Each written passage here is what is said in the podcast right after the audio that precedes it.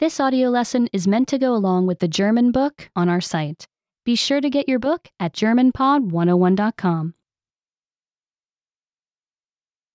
Tiernasen. Animal noses. Tiere haben viele Arten von Nasen.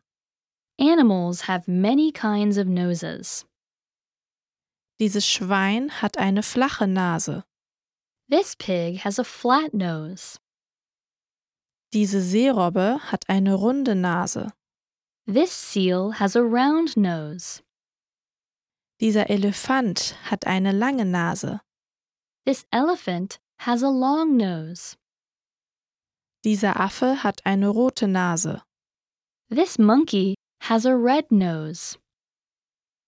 Dieser Affe hat eine lustige Nase.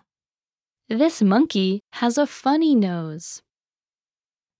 Dieser Maulwurf hat eine Nase mit kleinen Fingern. This mole has a nose with little fingers.